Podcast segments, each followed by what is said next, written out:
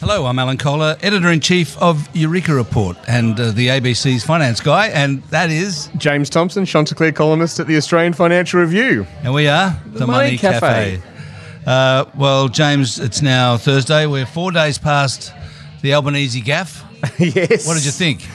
Uh, uh, my, my immediate response was to was to think sort of oh, another silly gotcha moment. But the more I thought about it, those were two numbers that you really should have it at your off the top of your head, or at least be in the ballpark. You know, around, unemployment's around four percent. I'm sure he would have got away with that. The cash rate's around ten basis points. You know. I think they're. I mean, it's not. It's not fatal or anything, but they are numbers that he Could should be have fatal. known. I mean, he's, uh, he's he's got to come back from that. Yeah, but I think you know we've sort of moved on. Um, we've had Adam Bant deliver a pretty good response to uh, an attempted but that was- gotcha. well, yeah, I know, but still. but yeah, No, I, I wrote this morning in the New Daily that uh, uh, Albanese's probably been spending the last three nights in his hotel room staring at the ABS website, Yes. memorising economic statistics. yeah, yeah. So he ke- becomes a walking encyclopedia He's probably of them. toggling between the ABS and the RBA's uh, statement of monetary policy, and but um, it, I mean, it, it, I think it's uh, living up to expectations. of The campaign so far, it's the smallest of small targets. Where we're not seeing anything. Peter, Peter Cridlin had an interesting column in The Australian this morning in which he said that the biggest danger for Albanese now is the loss of his confidence. Yeah. Okay. Um, Yep. And that really that the election campaigns are obviously high pressure. Yes. um, and that there's you know 50 or more workers behind each leader Yeah. Yeah. and she was just saying and obviously from personal experience that uh, that everybody kind of lives off uh, the confidence of the leader Yeah. and when the leader's up the energy she says is palpable through the team Right. and when the leader's not up and down everyone's just uh, you know in a fog Yeah. That's it's really interesting. interesting. Yeah. Hadn't thought of it like that. But it's a good point. Like, um, you know, he would. They'd all be kicking themselves, saying who was supposed to make sure he was across these numbers. that's right Um, and It's the not- answer is Albanese was should have been Sure, across but it. it's not just him. no, That's the of course, thing. yeah, yeah. You know, that there's his teams. Uh, I mean, I was watching something th- this this morning. He's in Cessnock talking about the, you know, n- you know, new and the coalitions promised money for the Newcastle airport, and he was asked, "Oh, what are you?" What, what, will you match it? And he was said, "Oh yeah, we've done a lot of work on the Newcastle airport. There's this problem, this problem." So th- the sort of amount of facts you have to be able to recall around the country is extraordinary. And I, I guess, like everyone, the brain's got so much room for so much stuff. Yeah, I've often thought an election campaign is such a uh, an intense sport. Yeah, yeah. You know, really, it's got uh, football's got nothing on it. No, no. And It and goes for weeks. Is this and- one six weeks? And as you say, you know, uh, it's a it's a really good point from Peter Credle. I hadn't thought of it like that, but you, you are starting every day. You know, are you how are you feeling? It's like when you come onto the field after the quarter time. Like, how are you feeling? How, how are we going to make this work today? And Yeah. um, anyway, it's uh, but it, but it is it is notably small target still. I mean, we haven't had any sort of major policy announcement. And, and I actually think, you know, without going on too much about the election, Hmm. I, I actually think what we learnt this week is that it's not a done deal. This election. yep, yep, that that it, that although it is the Labor Party's to lose, you know Morrison could easily win this. yeah, yeah. Well, I mean, you talk about confidence. You could see his eyes light up at Yeah. the start of the week, couldn't you? You could really feel That's that right. energy. So there, there would there would have been just this energy flow through the whole uh, coalition team. Yeah, yeah, um, As a result of that, very interesting. yeah. Long way to go. Long way to go. Now, um, uh, uh, inflation came out this week in the US, eight point five percent. Yeah, and in the UK, I think it was seven point eight percent. So, and that follows Germany's running at over eight percent. I mean, it, some of these numbers are ins- crazy, aren't Well, they? they're, well, they're highest since early eighties. Yeah, yeah, Um, when you know which which is called the Great Inflation. yeah. Is it clear where central banks are just way, way behind the curve, or or, or do you still feel they can engineer the soft landing and get out of that? I think the thing to remember, and this this this will come up in, in our questions as well. Um, the thing to remember, I reckon, is that the central banks, including Australia's, are deliberately behind the curve. They said Yeah. they were going to be behind the curve. yeah, they've been that's saying true. it for ages. Yep. Um, and what they mean is that they want to see inflation happen before they respond. Yes. So in the past, all the times in the past, basically since Volcker in 1981, um, they've tried to preempt inflation. Yep. Uh, and the way they've done that is by watching unemployment. And as soon as unemployment gets to a certain level, no matter what inflation's doing, Yeah. they whack interest rates up. Yep. So what Phil Lowe said, um, I can't remember exactly when he said it, but it, what he said was, "Let's see how. f- Let's see. We, we've got a historic opportunity. he Yeah, said. that's exactly what he said. Yeah. we've got a historic opportunity. Let's see how far we can get unemployment down Yeah. this time before we get inflation. Yeah. And I think that's. you- I think we need to bear that in mind. That's what he said. That's what they're doing. They're actually seeing how far they can get in- unemployment down. Yes. And I, and I think the Fed and the ECB and everyone's doing the same, much the same thing. Well, without the actually Fed. saying it. I mean, the Fed came in with a much more sort of equality focused, jobs focused view of the world. Um, but I, I mean, the lang- the change in language from some of the Fed members is just extraordinary in the last few Well, weeks. this is Lyle Brainard, who uh, is known as a dove. yeah. And she's The turned dovish hawk. of most Um, She's dove. gone. She's gone. She's gone hawk. I mean, there was a comment she made last week saying inflation's as bad as being unemployed. Which you know, when she's been so didn't strong, hear that. yeah, Right. when she's been s- so strong on um, uh, employment and the impact of unemployment, it's quite an extraordinary turnaround. I mean, th- th- is there a chance we get a seventy-five point basis point hike from the Fed next month? Will certainly be fifty. Yeah, it'd be fifty, but is seventy-five on the table? It's, it's Possibly. got to be, doesn't it? Sure. And and do you, uh, can you can you do this without crashing the economy? Well, the market's expecting a, a rate hike at every Fed meeting for the rest of this year, right? Yeah, So yeah. six or seven hikes in a row. Yes. Right? And a couple and the first two uh 05 percent. That's what the market expectation is. Yeah, yeah, And so I think if the, by the time you get 12 months down the track, you got to wonder is the economy in strife? Yeah. You do have to wonder that. Well, it almost they almost have to gently crash the economy if they can. They've got to take the heat out somewhere. So it's you know it's just a matter of degrees, isn't it? Such a fine balancing act. yes. I- well, I- I, yeah. And I think the uh, some of the markets, if you look at the yield curve between uh, the two year bond rate and Yeah. the 10 year bond rate, Yeah. which went uh, negative, I think we talked about this a couple Just of weeks briefly, ago. yeah, It briefly went negative and basically it flattens. But if there's an inversion of the yield curve as occurred, that means the market is predicting a Fed mistake. That's exactly essentially. Mm, Yeah, That's right. So, you know, I think the Fed mistake is on the cards. yeah, And a Yeah. mistake means a recession. yes, yes, yeah. Uh, I'm starting to feel I'm not like I'm not quite sure how they get out of it, but let's see.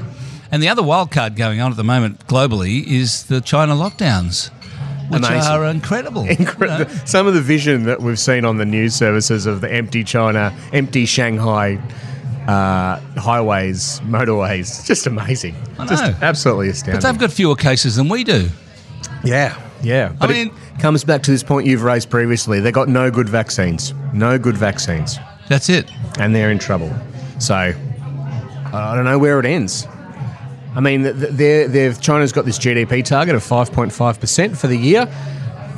It must be just slipping away Oh, totally. day by day. Well, they, they're locking down, showing how it's not just Shanghai now, they're locking down incre- uh, other cities. Yeah, You know, yeah. And it's kind of the lockdowns are spreading around the country. And, and the lockdowns this time are a bigger proportion of GDP than they were have been in the past. Yeah, so this is going to, this is really going to impact the global economy, not just China's. Yep. So yeah, and you're seeing it in commodity prices. The oil prices come down because they know China demand's going to be softer. So it's fascinating to see where this ends, but mm, I don't know. It's um, where will it end, James? it, it, it- it's just add, it's another thing for investors and markets to think about. So You it's wanted to talk fascinating. about afterpay. I uh, they're losing a lot of money. Oh well, yeah, their losses are mounting. Um, it's just interesting. that I I think the um, I, I remember the day that the sort of deal got done, thirty-eight billion dollars, and, and the headline of my column was, you know, a timely triumph. And I, I still sort of think that was right. You know, that they it was the perfect time to sell. Um, the question is, what is what is Square or Block, as it's called, bought? Um, is that starting to deteriorate? Uh, yeah, we're also uh, everyone who was in Afterpay are now in Block. Yes. So Yes. it's not as if they got cash and ran away. No, that's true.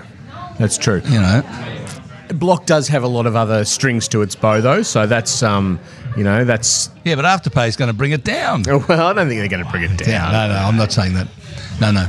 But still, it's it's, uh, you know, it's- the whole buy now pay later business is proving challenging, isn't it? very challenging, yeah. All the others, Zip and Sezzle and uh, the rest of them, they're all their their shares are down eighty percent, ninety percent. Yeah, Afterpay's in the best position because it's got the strongest brand and strongest systems and the best growth. So you want that's the position you want to be in. But if but the, the bigger question is, do you want to be in buy now, pay later over the next little while? Yeah, Oh, what do you reckon happened to it? What, I mean, e- everyone thought a buy now pay later was going to be a huge oversupply, thing, I right? think. No, but but uh, are people using it to the extent that everyone thought?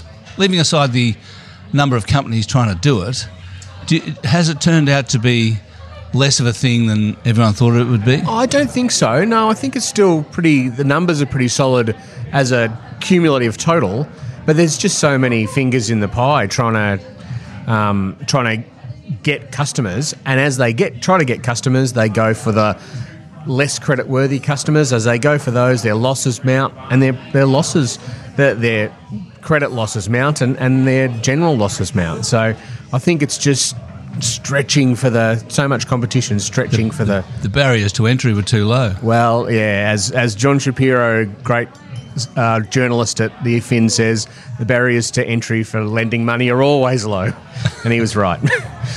so, That's true. yeah, yeah, That's true. And the only other thing I want to talk about um, yeah. Speaking of supply and demand, Supply and demand. So uh, I I mentioned last week with Stephen Main that um, I was uh, getting on the medicinal cannabis bandwagon. So I just wanted to report back Yeah. on that. Yeah. So I've been. Um, I had a, uh, consult consultation with a nurse. Uh, the the company uh, that's sort of triaging it from from me anyway is tet- called Tetra Health. Right. So what happens is you, you have a phone consultation with a nurse who sort of triages you before you see a doctor, a specialist doctor, Yep. who they employ, who knows about medicinal cannabis, right? So anyway, I had the thing with the nurse, told her what the problem was, which is my knees.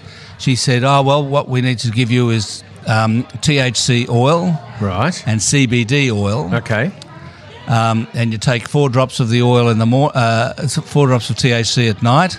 This is the nurse, right? Yeah. And then uh, t- two, t- two lots of CBD oil during the day. Okay. And it goes under your tongue. Right. So then I s- had to see the doctor, who basically said the same thing. yes, okay, okay. And um, I've now ordered the. I haven't started taking it yet because it wasn't in. The, the chemist had to get it in. Right. Um, but what I mentioned is that the chemist is selling a lot of this stuff. Yeah, yeah. I, I mean, I heard that it was half their revenue. They've sort of said, oh, it's not quite half, but um, it's still a lot. Yeah, yeah. And it's expensive, right? So I've got to get um, three bottles of THC oil. Right. THC is, I can't remember what it stands for, but it's the active ingredient in marijuana that makes you high, right? Yep.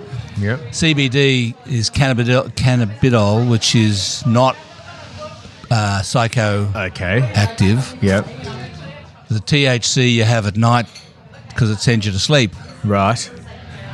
But if you have too much of it, it gives you the munchies. Okay.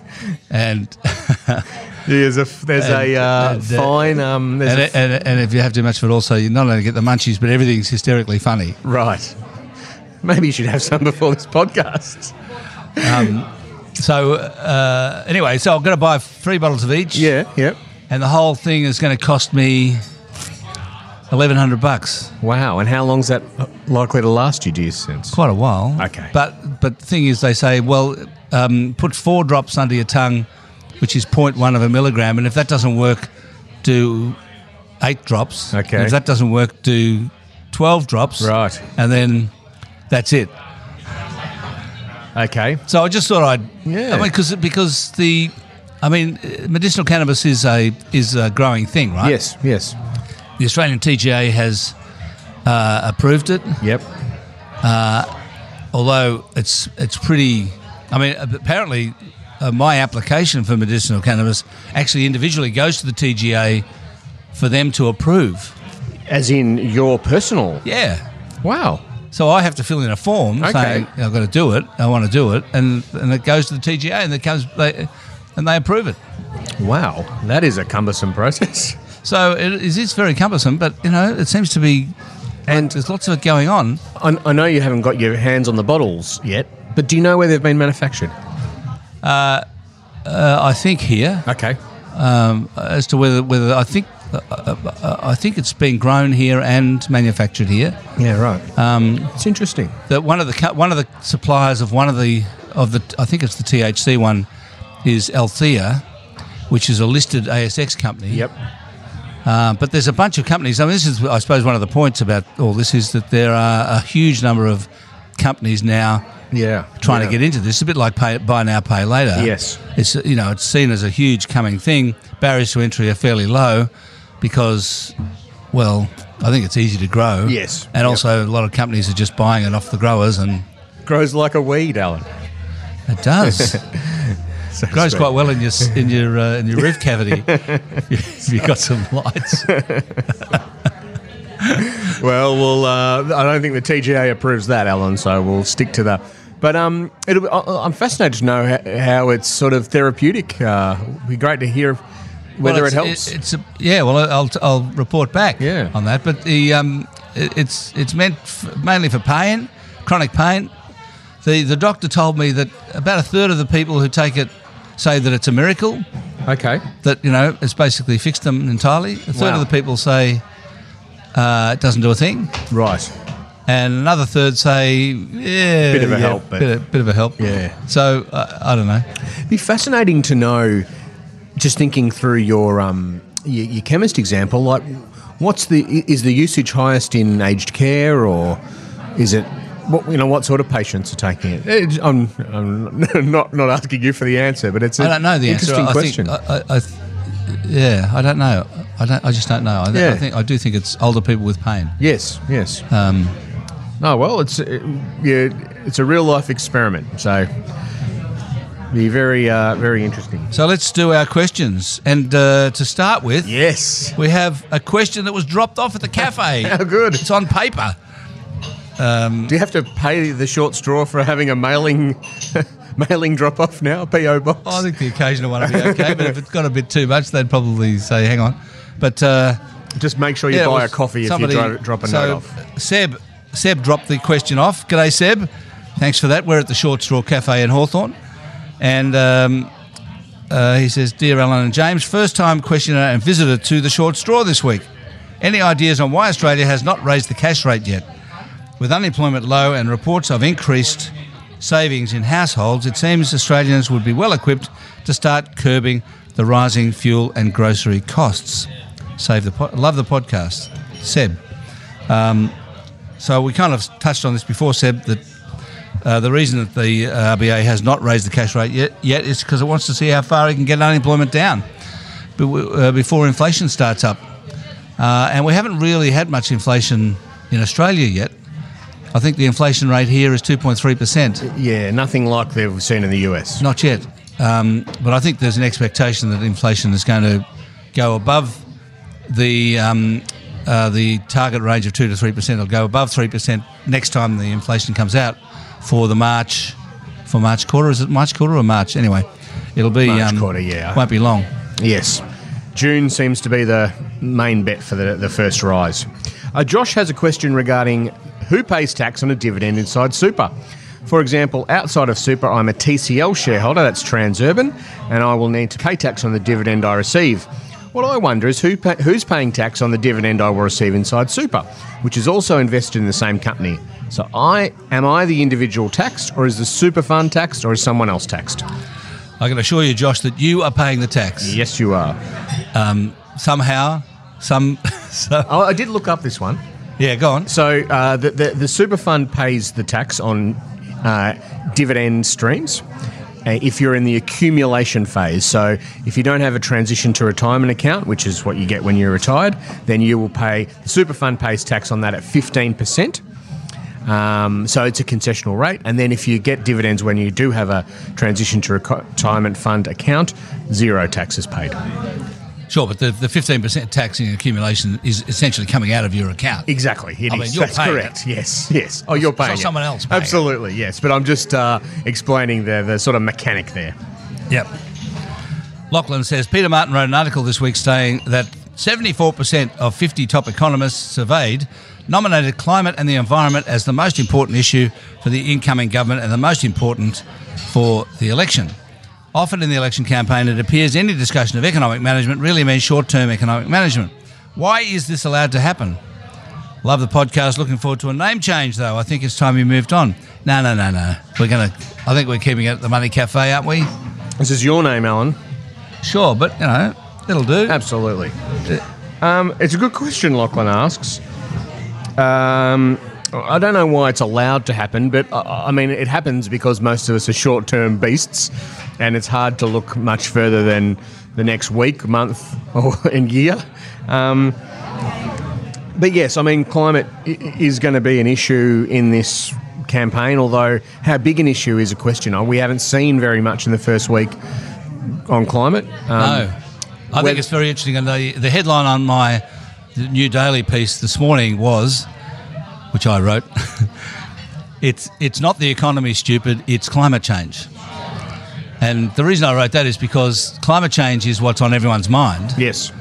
but it's not part of the campaign because neither party has a decent policy, so they don't really want to talk about it. Yeah. No. And so they won't talk about it. So it won't be part of the campaign, but I do think a lot of people, possibly most people, are going to vote accordingly, Yeah. uh, which is why, why the climate change independents in a lot of coalition seats are going to do well, yeah. including this particular seat in Hawthorn. Yeah. yes. Well, we've got twenty dollars riding on the outcome there. Um, and uh, I- I mean, if you're in New South Wales and you've lived through the most, uh, you had a graph on the news last night of the the rainfall in New South Wales, like. It's pretty hard to separate yourself from thinking about climate change in some way. Exactly, that's the point. So- I mean, even the, uh, so, the, the floods that have occurred this year, it's not just affecting those who are in them. Yeah. but everyone in the country has seen the news, Go and the- watch, watching that's going on. Or go, I've been to the supermarket and paid Yeah. and seen fresh food prices. So yeah, I mean, how can you avoid climate change? Yeah. it's it's right in front of us. Elliot asks, historically, how does a change of government affect the stock market? Uh, short term, not at all. Yeah. Longer term, can do absolutely. Yeah, not much in Australia, um, and the short-term impacts are usually very s- uh, stock-specific policy related. So if you know one party's got a very deliberate policy in an area, then that might help a stock, but the overall impact's going to be pretty muted. I would have thought. Yeah. Lachlan, uh, Yep, oh, Lachlan. Lachlan again. It's on The same Lachlan it might be. In your opinion, what do you both think is the optimum population growth rate for Australia? That's a really hard question. So let's think about this. The uh, the birth rate in Australia is about 300,000 a year. About 150, 160,000 people die every year. Yeah. So the net increase is around about 140, 150,000 Yeah. um, naturally, Yes. which is around about um, 1.2, no, Oh, 0.6, yeah, 0.6% of the yeah. population, right? Yeah. And I reckon optimum population growth is about double that. Yeah. I'll- So 1.2, 1.3% a ye- uh, per year. yeah. with about 150,000 uh, mi- uh, migrants. Yes. Yeah, my, my only other way of thinking of it, and this might be wrong, so I'm just. But if the if the sort of targeted unim, uh, inflation rates two to three percent, does the population need to grow somewhere between then to s- to sort of satisfy um, economic growth and get you know i- is that around? Well, I think it's Is that a proxy? uh, no, well, it is. Yeah. I- Well, to some extent, uh, it's all, it's all about uh, the GDP growth. is all Yeah. about population. It has been for some time. I mean, c- because we've um, not had much. Uh, productivity growth. Hmm. So productivity growth has been declining, and um, you know, economic growth is largely a function of uh, population and productivity. Yeah. If we had a period of you know, we've had a pandemic. We had a period of catch up where we ran population growth at five percent. Would that help the economy? I don't know. I'm, I'm not. Well, I'm certainly it'd help the economy, but it'd be Not. It exacerbates some other pressures like housing. absolutely. Yeah. That's the problem. Yeah. So, it, i- I mean, Lachlan's right to call it the optimum. Well, Yeah. You don't want too much, but you don't want too little. You Yeah. want to have, you know, a, a, a certain amount of population growth from from immigration. Apart from anything else, you need to refresh your gene pool in the Yeah, country. yeah. You need to get get fresh people in with different ways of thinking. Yep. It's like inflation, though. There's a Goldilocks level that you, you want to hit. Lambert, I'm living in South Africa. Welcome, Lambert, to the uh, Australian podcast scene and recently opened an Australian investment account. Been following your show and really enjoying it so far. However, I'm struggling to get to grips with, to, with the Australian market. Do you have any advice on the best places to find information on Australian equities, apart from company websites, of course? For example, websites providing company analysis, company news, and general Australian economic news. And Lambert says he's really looking forward to the rugby championship. The Box are going to smash the Wallabies and the All Blacks. Uh, we'll take that as a comment, Lambert. Um, you want to start, Alan? On Oh well, uh, obviously I'm going to promote InvestSmart, which is the owner of Eureka Report, which has a huge amount of uh, stock uh, information, a lot of resources, a lot of um, uh, a lot of free content. I mean, Eureka Report is subscription only, but on the Eure- InvestSmart website, there's quite a lot of free content of uh, s- uh, uh, research on shares Yep. and so on. There's also a, another uh, subscription product called Intelligent Investor. So Eureka Report Inte- Intelligent Investor can be bought as a bundle. It's quite cost effective. Uh, gives you tremendous amount of stuff, and you're going to talk about. Well, I'm going to say uh, Australian Financial Review, AFR.com. Um, but I reckon we're blessed in Australia with really good business media. And, you know, if you dig around enough, Lambert, you'll find a fair bit of free stuff. Um, even news.com.au, Yahoo, Yahoo Yeah. Finance. Th- There's, That's- there's, a, there's a good deal of stuff around. And there's a free site called Livewire Markets, which is um, basically they republish they publish stuff uh, said or put up by um, by fund managers. Yep. So it's pa- that's paid for by the fund managers. So it's free to read. It's quite it's actually quite good. good company analysis. And and I would also say ASX.com also has some good like resources to get you to grips with the Australian market and a fair bit of content actually. So Yeah, it does. Worth checking there. Yeah. Uh, Gareth says Stephen reckons borrowing 60 billion to buy the toll roads would be a good move. How good would it be to borrow another 60 billion each year for the next six years and establish a social housing building program across the country? Require builders to build steadily and employ apprentices and provide training over the six years to avoid bank crash builders. Keep half of them in regional areas. Some of the old houses, some of the houses could replace existing social housing that could be sold off. Well, Gareth, you are a utopian. that is not going to happen. Um, but yeah, look, um, there is a case for the government getting involved more in social housing. I think. Um, I remember when I was growing up, they had a housing commission. Yep. Uh, a lot of people, a lot of poor people lived in housing commission houses, and uh, they were all s- sort of gotten rid of, and the whole public housing thing. But they were state government anyway. anyway, I mean, I, d- I think that there is a case for bringing back, s- bringing back some kind of housing commission Yeah. for people.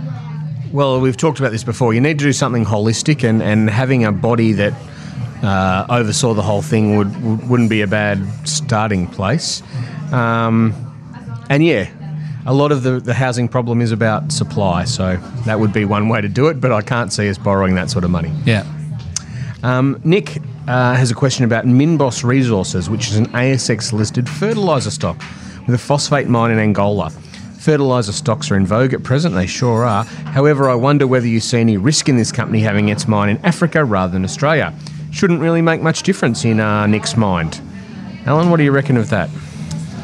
Oh well, fertiliser is a good thing, as you say, but uh, Angola, well, it's it's relatively stable in that in that they've they've had a they had a dictator for a very long time, and um, I think it was 38 years actually, and then and then he went and another dictator took over, but look, um, you know, uh, African countries have coups all the time. Yeah, Yep. You know, And there's a, I I mean, I, I I don't know what you're saying, Nick. It shouldn't make a difference.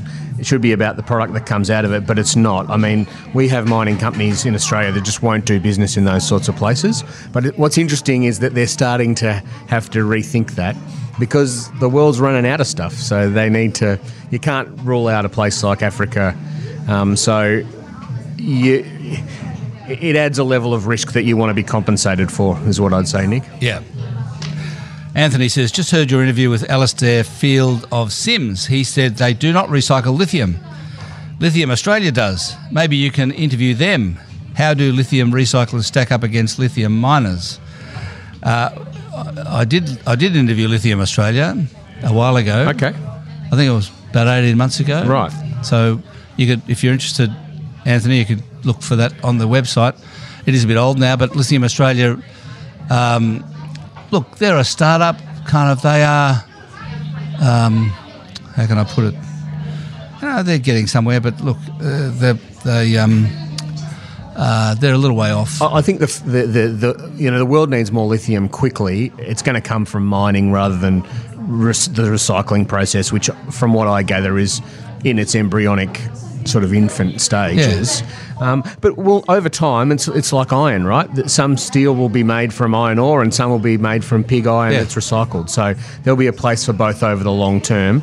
But in the short term, we're so short of the stuff. I I think I think there was there is going to be a business in in Yeah. recycling these batteries for sure. Oh, absolutely. Um, Yeah. it's, it's interesting that the uh, lithium is not the main thing in a lithium battery. The main thing is uh, nickel, and graphite. I interviewed another company this week called EcoGraph, which is a graphite business, and one of its arms, one of its businesses, is recycling lithium batteries for the graphite. right. Right. Okay. So uh, that's not its main business. Its main business is to, to actually make graphite yeah. Yeah. four batteries, but it's it's also got it's also using its processes to recycle the battery. So look, I think that there is going to be a business in recycling. Um, you, problem is part of the problem is that you don't get much lithium out of a lithium battery. To be No, honest. no. I mean, it's it's it's going to be uh, like this is the energy transition though. It's going to co- require all sorts of smart solutions. So, Sanar doesn't is a bit unhappy. He says, "Why does the Money Cafe appear to despise libertarianism?" Alan's argument for Scandinavian style taxes is sound. However, realistically, governments have an underwhelming record of using taxes. Wouldn't a 10% tax, income tax, a 10% income tax, and a 40% GST, or other consumption based tax, make for more fiscally responsible citizens? Uh, the answer is no. I don't think we should talk about this too much. Honestly, we're running out of time. But Okay. Forty percent GST, Sanad. Come on. Know where he's coming from, but that's I'm not, not sure that's how we we want the country to work. Uh, Byron says, "What are your thoughts on the Simic buyout? I'm a resist. I'm resistant to Hochtier's opportunistic attempt to mop up the Simic shares it doesn't already own. I estimate the shares to be worth much more than the 22 bucks being offered. Is it worth holding out and not tendering shares into the offer, or is this a done deal? I think it's a done deal, Byron. Done deal, Byron. uh, I, I, thi- Hock I TF think you're right that they're probably worth more, but Yeah. this was always going to And, happen. And, uh, Hochtier owns more than 50% of the yeah. business to start with, so where, this is where it You was know. going. yeah." Uh, Jason, I te- I hear you talk about house prices and how much they've gone up. I hear old mate argue that it's not bad and it creates overall wealth. Is that Well- you? You old mate? Maybe. Well, One small detail I never hear I about. know I, I don't say that. I never said that. So it. Okay. if he's- Okay. Yeah. I don't think I don't think housing creates wealth at all. It de- redistributes it. All right. Well, let's get back to Jason's question. One small detail I never hear It's a anyone. long question. Jesus, do we have to read it all out? One small detail I never hear is anyone discuss what we're paying for $1 million these days. Fair enough, they say how prices have doubled but uh, and tripled, but for, you're paying the same price for a piece of land one third the size of what our parents were buying. Uh, I'd like to hear real statistics on what people were paying per square metre compared to the median wage 20 to 40 me- years ago. Yeah, well, my son, who works for Channel 9, did a story on this and uh, recently, and he showed or found that the average house size or land size now is not a quarter of an acre, it's a ninth of an acre. Wow. Okay. So it's, uh, uh, Jason's absolutely right. yes. So we talk about house prices and the median house price and all this stuff, but actually, the, this, what you're buying is Yeah. much less. Yeah. it's true. Yeah. Well, that's it for today. Thanks very much for your excellent questions, everybody, and for Seb for dropping one in. Anyone else who lives in Hawthorn, please feel free to drop a question into the short straw and we'll pick it up. And buy a coffee They'll while save you're it- there. Mm-hmm. Buy a coffee and they'll, uh, they'll save it for us. Thanks for listening uh, to the Money Cafe. Stephen Main will be with me not next week because I'm on holidays Oh, good for you. for two weeks. awesome. Okay. Uh, next week and the week after. So I'll be back in three weeks' time uh, with who? Greg? James, I guess. Me. Yeah. Good. Okay. Yep. I'll be Yeah. there. Okay, so we'll be back in three weeks. If you've got any questions, send them into the Money Cafe at eurekareport.com.au. Uh, oh, that's right. I need to say that Evan Lucas is going to be filling in while I'm away. Oh, Excellent. Great. So he will be uh, with Stephen next week. Yes. And then you Me the, week, after. Oh. And then me the week after that. So take all that back, everybody. I'll be back in three weeks with Okay. Stephen Main. In the meantime, Evan Lucas is filling in at the Money Cafe uh, with Stephen next week, James week after. Until then, I'm Alan Kohler, editor in chief of Eureka Report. And I'm James Thompson, Chanticleer columnist at the Australian Financial Review. Thanks for having us.